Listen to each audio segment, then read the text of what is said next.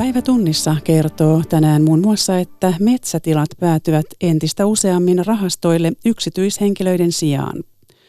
Pohdimme myös Saksan viime viikkoista esitystä perustaa kansainvälisesti valvottu turvavyöhyke Turkin ja Syyrian rajalle. Millaista roolia Saksa on ottamassa kansainvälisissä kriiseissä? Uusiutuvan energian asema vahvistuu vauhdilla, mutta ilmastopäästöt eivät silti käänny laskuun vielä pitkään aikaan. Ja Virossa muutosesitykset varhaiskasvatukseen pöyristyttävät kasvatustieteilijöitä. Studiossa Salme Unkuri. Hyvää maanantai-iltaa.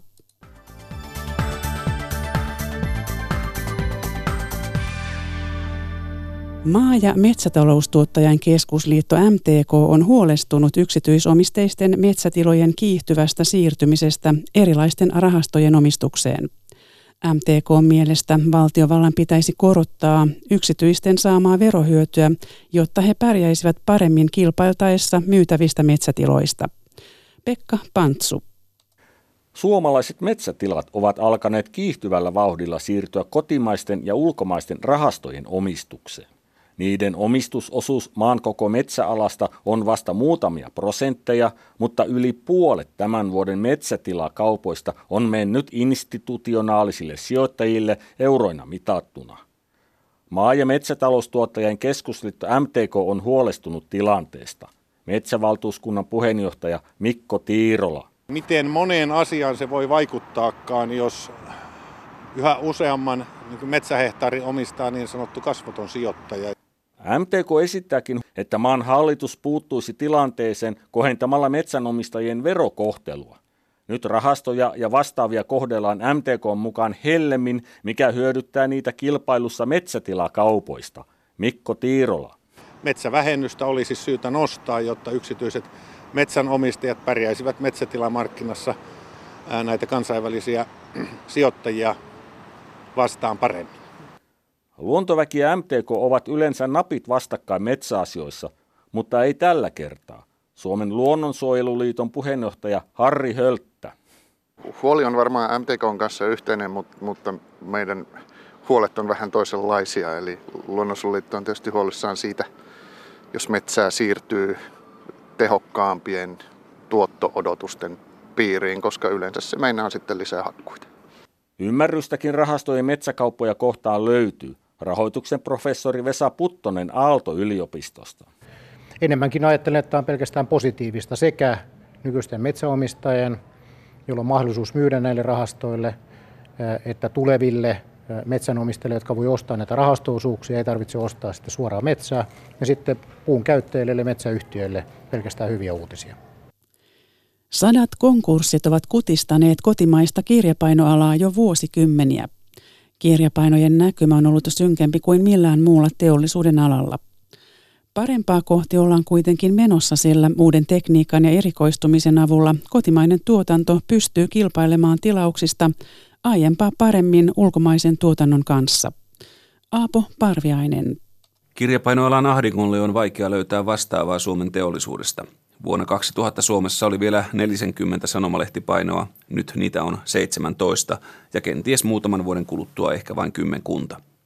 Kaikkineen lehtien levikkilasku ja digitalisaatio on lakaissut kirjapainoyritysten määrästä joka kolmannen ja henkilöstön määrä on puolittunut. Jäljellä ovat sinnittelijät, graafisen teollisuuden liittojohtaja Elias Erämaja sanoo on tapahtunut paljon yrityskauppaa tässä ihan viime vuosina, eli yritykset on sitten pyrkineet sopeutumaan sitä kautta, että kun on leveämmät hartiat, niin pystytään sitten toimimaan markkinoilla tehokkaammin ja, ja saadaan hintatasoa sellaisella tasolla, että ollaan kilpailukykyisiä sitten myös naapurimaiden kanssa. Huomattava osa kirjanpainannasta on silti valunut muun muassa Baltian maihin. Lahtilaisen Markprintin toimitusjohtaja Mikko Ilomäki kertoo, että erikoistumalla ja investoimalla uuteen tekniikkaan yritys on pärjännyt. Digipainaminen kasvaa voimakkaasti tässä maassa. Tehdään paljon markkinointiviestintää, asiakkailla on kiire, päätökset jää vähän viime tippaan ja se on myös ekologinen tapa tehdä, ei ole paperihukkaa. Ilomäki luottaa myös siihen, että vuosikausia koko alaa riivannut liikevaihtokehityksen alamäki päättyy joskus. No mä en ole ihan niin synkkä kuin tilastot on, mutta ala lähti vähän liian myöhään tekemään tai muodostamaan tätä uutta painoalaa Suomeen. Mä uskon, että sellainen syntyy, mutta se on huomattavasti pienempi kuin missä me oltiin 2000-luvun alussa. Euroopassa alan puheenaihe on kuinkas muuten alusta talous.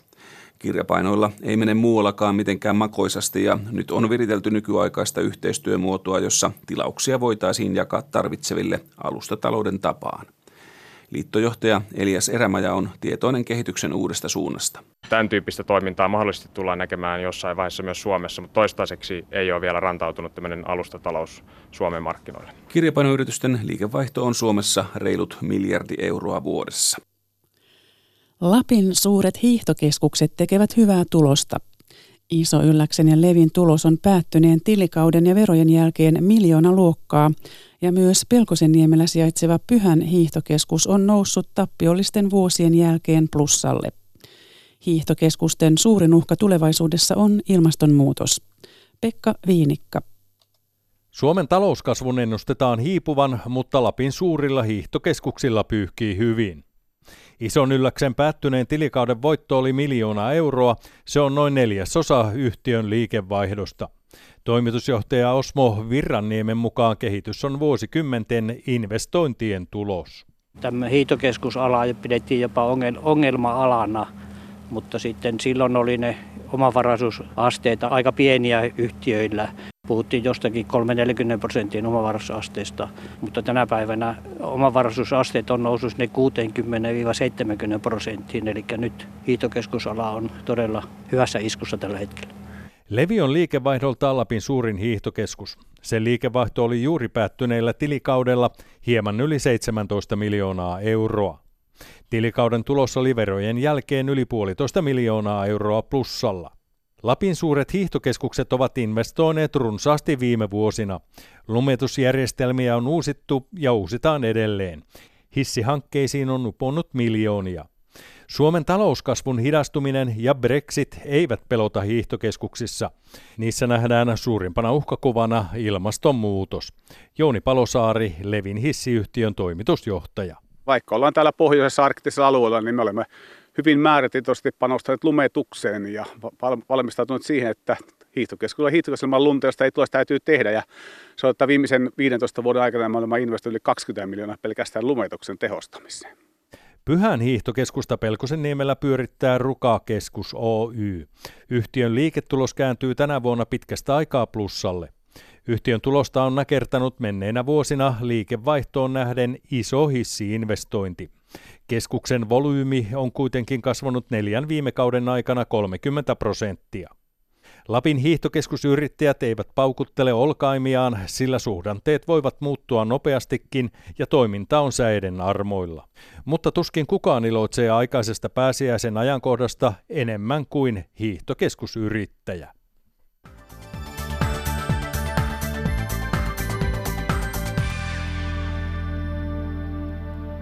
Sitten Saksan tekemästä aloitteesta, joka liittyy Syyrian tilanteeseen. Saksan puolustusministeri Anne-Gret Kramp-Karrenbauer teki viime viikolla aloitteen, jossa ehdotettiin kansainvälistä turvavyöhykettä Turkin hyökkäämään Pohjois-Syyriaan maiden rajalle. Turkki on ehtinyt tyrmätä ajatuksen, mutta Saksassa aloite on herättänyt vilkasta keskustelua.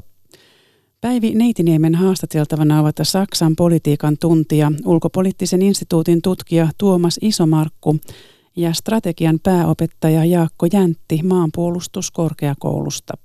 Strategian pääopettaja Jaakko Jäntti seuraa aktiivisesti Saksan turvallisuuspolitiikkaa ja, ja suht hiljattain vuosina 2012-2014 suoritit Upseerin jatkotutkinnon Saksan Bundeswehrissa. Niin miten tämä tyyppinen aloitteellisuus istuu saksalaiseen ajatteluun? Saksalaisen ajatteluun se ei, ei välttämättä nyt oikein niin istu, mutta toisaalta se vastaa ehkä siihen, siihen ulkoapäin tulevaan kysyntään. Saksa on, on johtava talousmahti Euroopassa ja sen asevoimat on kolmen suuren joukossa Iso-Britannian ja Ranskan rinnalla. Ja hyvin pitkään on jo perään kuulutettu sitä, että Saksa ottaisi kokoaan vastaavan vastuun myöskin kovan turvallisuuden alueella ja, ja myöskin Euroopan ulkopuolelle suuntautuvissa sotilasoperaatioissa. Perinteisesti Saksa on ollut hyvin haluton lähtemään mukaan koviin operaatioihin, eikä, eikä aina olekaan näin tehnyt. Ja, ja kun on lähtenyt mukaan, niin on, on osallistunut ehkä kokoaan pienemmällä ö, panostuksella. siinä mielessä juuri näin, niin kuin tässä sanottiin, että, että tässä ehdotuksessa on, on jo tämmöisiä niin kuin käänteen tuulia, vaikka, vaikka nyt näyttääkin siltä, että ehdotus ei välttämättä tule kannatusta saamaan, ei sisäpoliittisesti eikä välttämättä sitten kansainvälisestikään. Mm. Niin tuohon aloitteeseen kuulu, sisältyisi se, että myös saksalaissotilaat olisivat sitten siellä Pohjois-Syyriassa vartioimassa raja-aluetta. Tuomas Isomarkku, kuinka yllättävä mielestäsi on tällainen aloite Saksan suunnalta, olkoon sitten pelkästään puolustusministeri? No tosiaan toi ulkoa päin tuleva paine Saksaan on, on ollut jo so, kohtalaisen pitkään aika kovaa.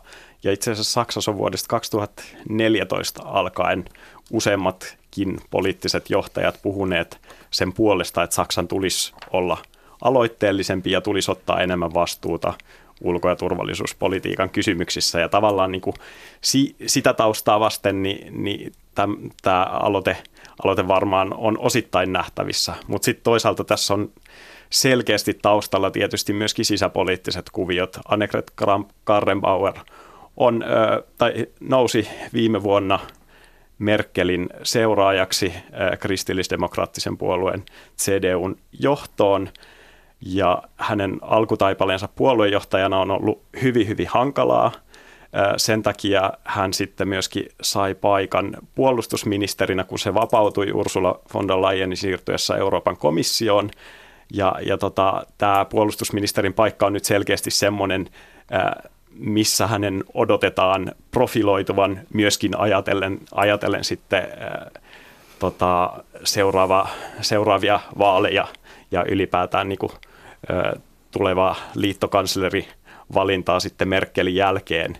Ja, ja tota, tämä aloite on varmasti niin kuin osittain myöskin tämän taustan motivoima, eli, eli hän sitten tämän aloitteen kautta hakee selkeästi tämmöistä korkeampaa profiilia niin puoluejohtajana kuin sit myöskin puolustusministerinä.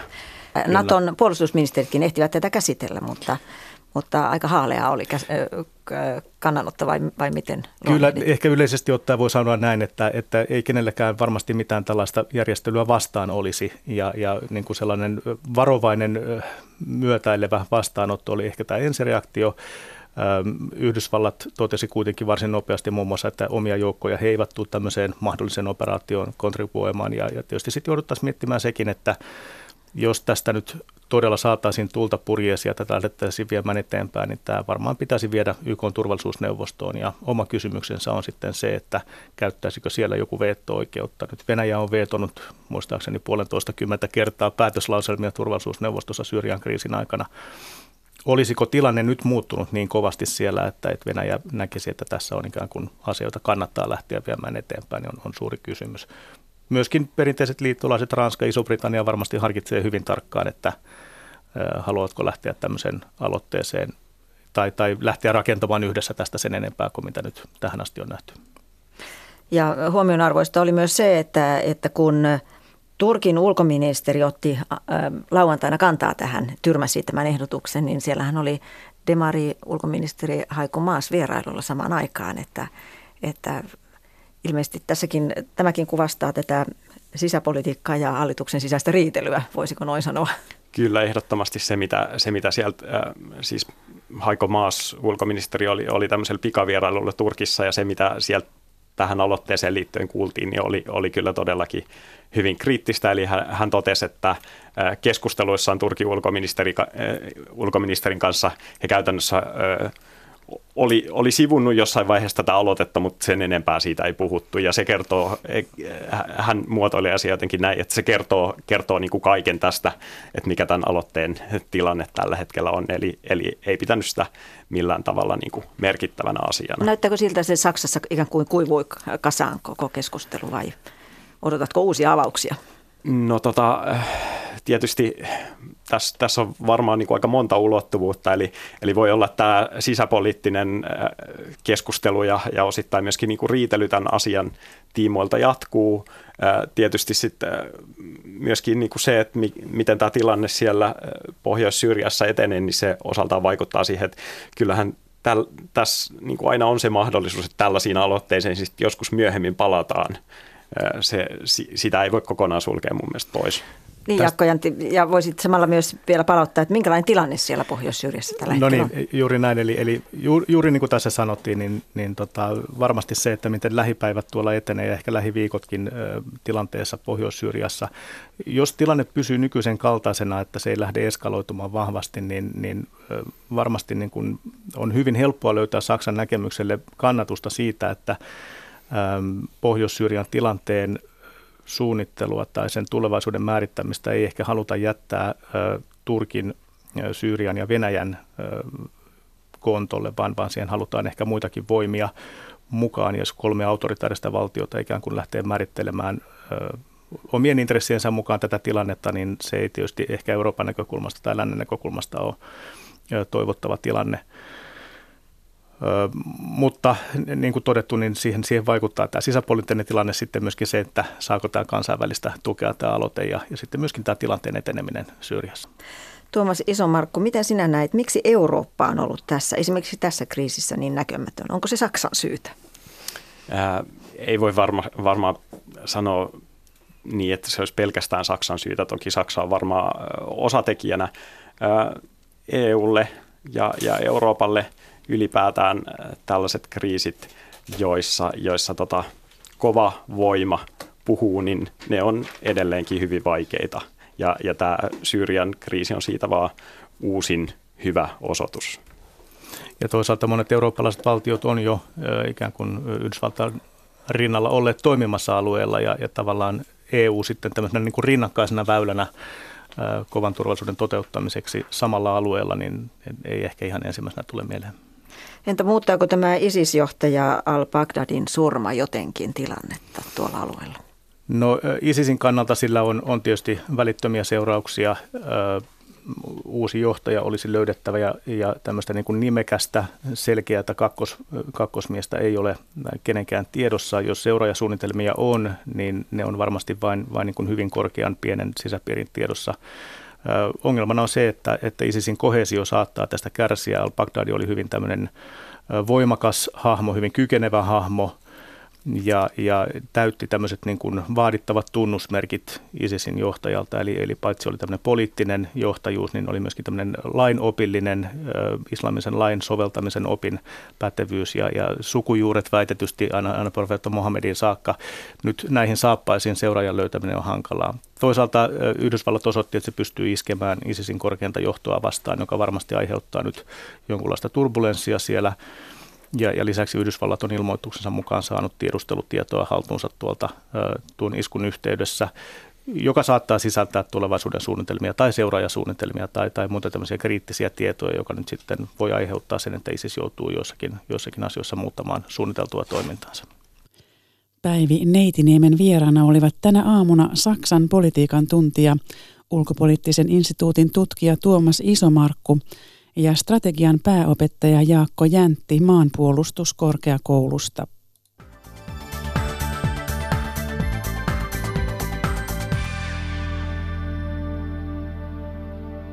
Uusiutuvan energian määrä kasvaa vauhdilla, mutta maailma pyörii yhä fossiilisilla polttoaineilla. Reippaasta lisäyksestä huolimatta ilmastopäästöt eivät siis käänny laskuun vielä pitkään aikaan. Tänään on julkaistu kansainvälisen energiajärjestön IEAn arvio, joka koskee uusiutuvan energian tuotantoa. Aiheesta ovat keskustelemassa Greenpeacein ilmasto- ja energia-asiantuntija Kaisa Kosonen ja uusien energiatekniikoiden professori Peter Lund Aalto-yliopistosta. Rosa Kettumäki ja Tommy Fränti haastattelevat. Niin, näitä ilmastoon liittyviä arvioita, raportteja, selvityksiä, niitä tulee nyt aika tiuhaan tahtiin. Mitä uutta tietoa juuri tämä kansainvälisen energiajärjestön raportti meille kertoo?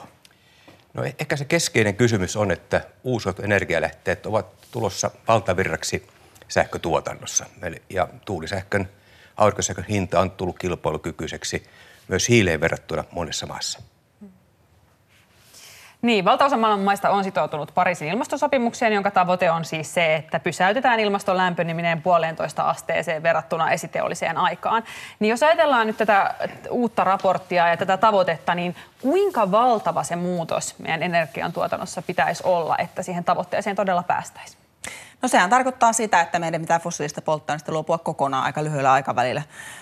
vuosisadan puoliväliin mennessä käytännössä pitkälti. Ja se, mitä tämä IEA-raportti kertoo, on, että se uusiutuvan energian läpimurto on ollut jo paljon nopeampi kuin mitä kuviteltiin. Esimerkiksi ne tavoitteet, joita maat on silloin Pariisin sopimuksen yhteydessä kansallisesti asettaneet, ne on nyt ihan niin kuin out of date, poissa, poissa tota, ne ei ole enää ajankohtaisia, koska ne oletukset hinnoista, joilla ne on tehty, niin on, on nyt jo ihan vanhentuneet. Eli siinä mielessä se hyvä uutinen on, että jos ne samat päästövähennystavoitteet maille tehtäisiin nyt, niin päästäisiin, saataisiin samalla rahalla paljon paljon enemmän päästövähennyksiä. Eli markkinamekanismi tässä toimii. Hinnat tulevat alas, teknologia kehittyy. No voisi keskeinen kysymys aina uuden teknologian markkinoille tulolla on hinta. Mm. Energiassa hinta painaa niin kovasti. Mutta tästä täytyy huomata, että kehitys yleensä on suotuisinta läntisissä teollisuusmaissa, joilla on varaa. Mutta kehitysmaiden kysymykset on kyllä edelleen aika pahasti auki ja nähdään, että nimenomaan päästön kasvu tulee kehittyvistä maista eikä, eikä teollisuusmaista. Ja tässä niin kuin ehkä on pienen optinen harha, että me nähdään aina niin Euroopan kannalta tai läntisten teollisuusmaiden kannalta, mutta tämä globaali näkemys on hivenen heikko vielä. Meillä on nimenomaan vahva mielikuva siitä täällä Suomessa, lännessä yleensäkin, että uusiutuvat nyt jylläävät, mutta tosiaan Auringolla, tuulella, vedellä tuotetaan maailman energiatarpeesta viidennes. Onko Näin, se paljon vai vähän? No, no tässä 80 prosenttia maailman energiasta on fossiilista polttoainetta ja se on ollut pitkään näin ja puhtaat on noin 20 ja tämä koko ikään kuin yhtälö pitäisi kääntää toisinpäin. Ja noin kaksi kolmasosaa päästöistä tulee kehitysmaista ja, ja kolme neljäsosaa lähivuosina. Eli jos me ei saada niin Aasian maita, erityisesti Aasian maita, mutta Afrikkaa myös mukaan tähän kehitykseen, niin, niin globaalisti ottaen me emme pääse kyllä sinne Pariisin ilmastosopimuksen tavoitteisiin. Niin nyt pitäisi tätä aika horisonttia nostaa nimenomaan tähän globaaliin kuvaan. Meidän pitäisi puhua enemmän myös Suomessa koko päästökehityksestä maailmassa ja olla mukana siinä auttamassa kehittyviä maita. Niin, vaikka tämäkin arvio nyt tavallaan luo toivoa siitä, että edellytykset tämän muutoksen tekemiselle on paremmat kuin aikaisemmin, niin kuten tässä on todettu, niin tosi vaikeasta asiastahan tässä on kysymys, kun se pitäisi ikään kuin kääntää päälailleen nämä suhteet. Niin minkälaisia niin kuin, päätöksiä ja valintoja se meiltä nyt vaatii, että tämmöiseen tilanteeseen päästäisiin? No eri maissa on eri tilanteet, kuten Peter Lundkin tuossa totesi, että se mikä on esimerkiksi Intian kannalta toisaalta erittäin kiinnostavaa juuri nyt, että kun siellähän on kaikki nämä vuodet sanottu, että, että ei me tulla tekemään ilmastotekoja ennen kuin teollisuusmaat on tehnyt omansa, koska se on niin kallista. Niin siellä on nyt muutamassa vuodessa tapahtunut se käänne, että aurinkoenergia on halvempaa kuin kivihiili. Ja nythän niillä on se tilanne, että esimerkiksi tänä vuonna niin niiden päästöt on kasvanut hitaimmin kuin 20 vuoteen. Eli se käänne alkaa tapahtua siellä. Ja nyt se, mitä siellä tarvitaan, on tietysti niin kuin entistä rohkeamman, vaan sitten niin kuin luottaa siihen, että uusiutuva energia pystyy tuomaan sen energiaturvan ja sen kasvun ja sen sen äh, siis äh, kehityksen, mitä siellä toivotaan. Kun taas sitten teollisuusmaissa meidän pitää nopeuttaa fossiilista polttoaineista luopumista. Kivihiili, turve, öljy, maakaasu, ne pitää saada mahdollisimman pian pois. Ja kun puhutaan Intiasta, puhutaan valtavan väestömäärän maasta, eli tämmöisellä muutoksella sillä on iso vaikutus. Kyllä, Kiina, Intia, Yhdysvallat, EU on ne, on ne isot päästäjät, joita tässä ennen kaikkea nyt vahditaan. Ja Euroopan unioni siinä on se, joilta odotetaan kaikkein eniten sitä johtajuutta, että miten tämä siirtymä pois fossiilista polttoaineista käytännössä tehdään. Suomi puolestaan on sitoutunut vielä kunnianhimoisempiin tavoitteisiin kuin Euroopan unioni keskimäärin, että Suomi pitäisi saada hiilineutraaliksi vuoteen 2035 mennessä. Voitko Peter selittää, että mitä se hiilineutraalius nyt niin kuin ihan käytännössä tarkoittaa? No, meillä Suomessa tarkoittaa sitä, että vuonna 2035 hiilidioksidin päästöt ja toisaalta hiilidioksidin nielut, nieluthan on lähinnä niin metsän metsän ja luonnon sitomaa hiiltä, ne pitäisi olla tasapainossa. Eli päästöt ja nielut tasapainossa. Suomen kohdalla tämä merkitsee varmaan sitä, että tähän päivään verrattuna pitäisi kymmenessä vuodessa tiputtaa päästöjä vähintään puoleen, todennäköisesti selvästi yli, koska mehän myös hakkaamme metsiä, käytämme metsäteollisuudessa puuta. Eli hyvin suuri muutos, ottaen huomioon, että Suomessa on Pohjoismaiden suurimmat päästöt. Me olemme yksi EUn suurimpia päästäjiä – ja meillä on nyt kovimmat tavoitteet EU-ssa. Eli, eli mä en, ehkä, ehkä ihmiset eivät, eikä poliitikot vielä ole ymmärtäneet, kuinka suurista itse asiassa muutoksista on kysymys kymmenessä vuodessa. Että tarvitaan aika kovia päätöksiä, että päästään niihin tavoitteisiin. Tärkeät tavoitteet, mutta nyt pitäisi sitä toteutus myös saada selvästi käyntiin. Tähän pitää tarttua, sanoit, että Pohjoismaiden suurimmat päästöt. Mistä ne tulevat? Eh, no meidän kohdalla eh, oikeastaan ne tulee monesta, monesta lähteestä. Meillähän on eniten hiiltä, kivihiiltä edelleen Pohjoismaissa – Lisäksi meillä energian käytön tehostaminen ei ole edennyt yhtä hyvin kuin muissa maissa. Rakennusten lämmitys tarvitsee paljon energiaa ja liikennekin on kuitenkin vielä aika päästörikasta. Eli, eli monesta lähteestä, eikä meillä ikään kuin ei olla vielä niitä kaikkia toimia sektoreittain viety läpi, kuten esimerkiksi Ruotsi on vienyt, Tanska tai Norja. Mennään niihin keinoihin. Olet ollut mukana tutkimuksessa, joka koski sitä, kuinka energiajärjestelmä saataisiin Suomessa päästöttömäksi. Millaisilla toimilla se on mahdollista? No ehkä keskeinen kysymys on tämmöinen pohjoismainen yhteistyö. Sitä syystä, että Pohjoismaissa pääosa sähköstä on jo päästötöntä. Jos otetaan kaikki Pohjoismaat yhdessä, 90 prosenttia sähköstä on päästötöntä. Yli puolet on vesivoimaa ja sitä kautta, jos me yhteispohjoismaisesti ratkaistaan, niin me voidaan esimerkiksi pistää paljon enemmän tuulivoimaa energiajärjestelmää kuin mitä meillä nyt on, ilman että tulee näitä tasausvaikeuksia. Ja, ja tätä kautta jo 20-luvulla, siis noin 10 vuoden sisällä, koko sähkötuotanto voisi Pohjoismaissa olla päästötöntä. Ja sitten sen jälkeen, jos vielä rakennetaan vähän enemmän tuulivoimaa, niin sitten myös lämmitykseen ja myös liikenteeseen voidaan sähköä tuottaa. Näin professori Peter Lund Aalto-yliopistosta. Rosa Kettumäen ja Tommy Fräntin vieraana oli myös Greenpeacein ilmasto- ja energia-asiantuntija Kaisa Kosonen. Nyt Viroon, jossa opetusministeriön valmistelema uusi varhaiskasvatuksen opetussuunnitelma on herättänyt äänekästä kritiikkiä koulutusalan ammattilaisten keskuudessa. Opetussuunnitelmaa moititaan vanhanaikaiseksi ja asenteelliseksi. Lastentarhan opettajan pitää ottaa huomioon erot tyttöjen ja poikien aivojen kehityksessä. Monikieliset perheet ovat uhka lapsen kielen kehitykselle. Lapsia tulee ohjata kansanperinteen pariin ja kansallissankareita on muistettava juhlallisuuksin. Nämä ovat otteita Viron opetusministeriön valmistelemasta uudesta varhaiskasvatuksen opetussuunnitelmasta. Tallinnalaisen Tammetöryn päiväkodin opintopäällikön Evelin Neudorfin mielestä suunnitelma on ajastaan jäljessä. Yksi suur ohukoht on se, että, että õppekavas on taandatud mäng õppemängule. Yksi epäkohta suunnitelmassa on vanhanaikainen näkemys leikkimisestä. Leikki rajataan aikuisten ohjaamiin leikkeihin, joissa on tiukat säännöt. Vapaata leikkiä ja sen kautta opittavia sosiaalisia taitoja ei suunnitelmassa mainita, Neudorf sanoo. Et neid ei ole seal. Uudessa opetussuunnitelmassa ei ole tilaa myöskään monikulttuurisuudelle ja monikielisyydelle. Se eesti kulttuuritraditsioon tegelikult on oluline, aga... Viron kulttuurin ja perinteiden opettaminen on tietenkin tärkeää, mutta pitääkö niitä korostaa niin voimakkaasti, Evelin Neudorf kysyy. Tallinnan yliopiston kasvatustieteellisen instituutin johtaja Tiia Oun kritisoi erityisesti sitä, ettei suunnitelmassa ole lähdeviitteitä tutkimuksiin, joista siinä puhutaan. Poiste ja tüdrukute ajuerinevused, samamoodi mitmekeelsed äh, lapsed. Suunnitelmassa puhutaan tyttöjen ja poikien aivojen eroista, monikielisten lasten kielellisistä ongelmista ja esimerkiksi roolileikkien vaarallisuudesta tutkittuina tosiasioina. Varhaiskasvatuksen asiantuntijat eivät kuitenkaan allekirjoita näitä väitteitä, Oun sanoo. Uusi opetussuunnitelma on vasta luonnos, jota on vielä mahdollista muokata. Kasvatusalan ammattilaiset Virossa aikovatkin esittää suunnitelmaan useita muutosvaatimuksia. Tallinnasta Siljamassa. Ja kerrotaan vielä lopuksi, että sosiaalialan järjestö Helsinki Missio on saavuttanut hyviä tuloksia uudessa tavassa auttaa yksinäisyydestä kärsiviä.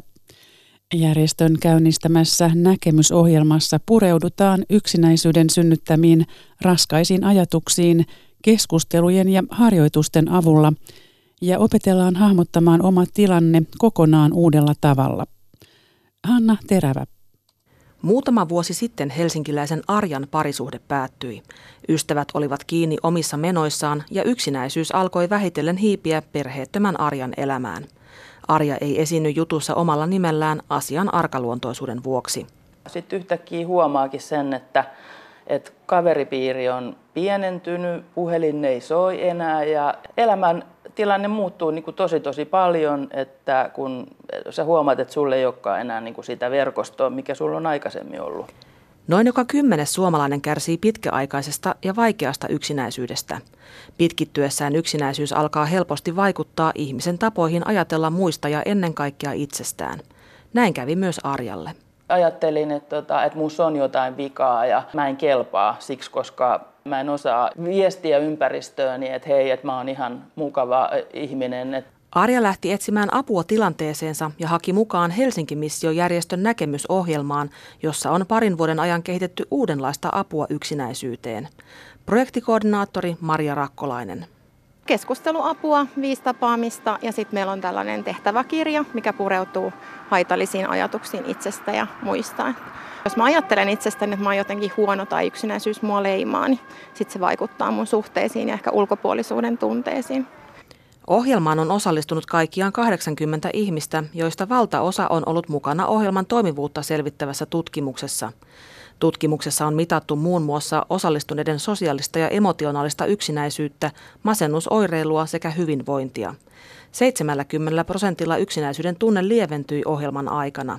Puolella tutkituista muutos oli hyvin merkittävä, kertoo projektikoordinaattori Maria Rakkolainen. Yksinäisyys lieventyy ihan tilastollisesti merkitsevästi ja se näkee ihmisistä, että, että tota, toiveikkuus lisääntyy ja ja tavallaan sitten sosiaaliset suhteet vahvistuu ja hyvinvointi lisääntyy. Ohjelma antoi ison avun myös Arjalle. Nyt puolitoista vuotta myöhemmin Arja on saanut uusia ystäviä ja suhtautuu elämään myönteisemmin. Mun elämä on muuttunut tosi paljon. Mä en ole enää niin ankara itselleni ja tota, annan mahdollisuuden sekä itselleni että muille. Ja näihin ajatuksiin päättyy maanantain päivätunnissa. Kiitoksia seurasta ja mukavaa loppuiltaa.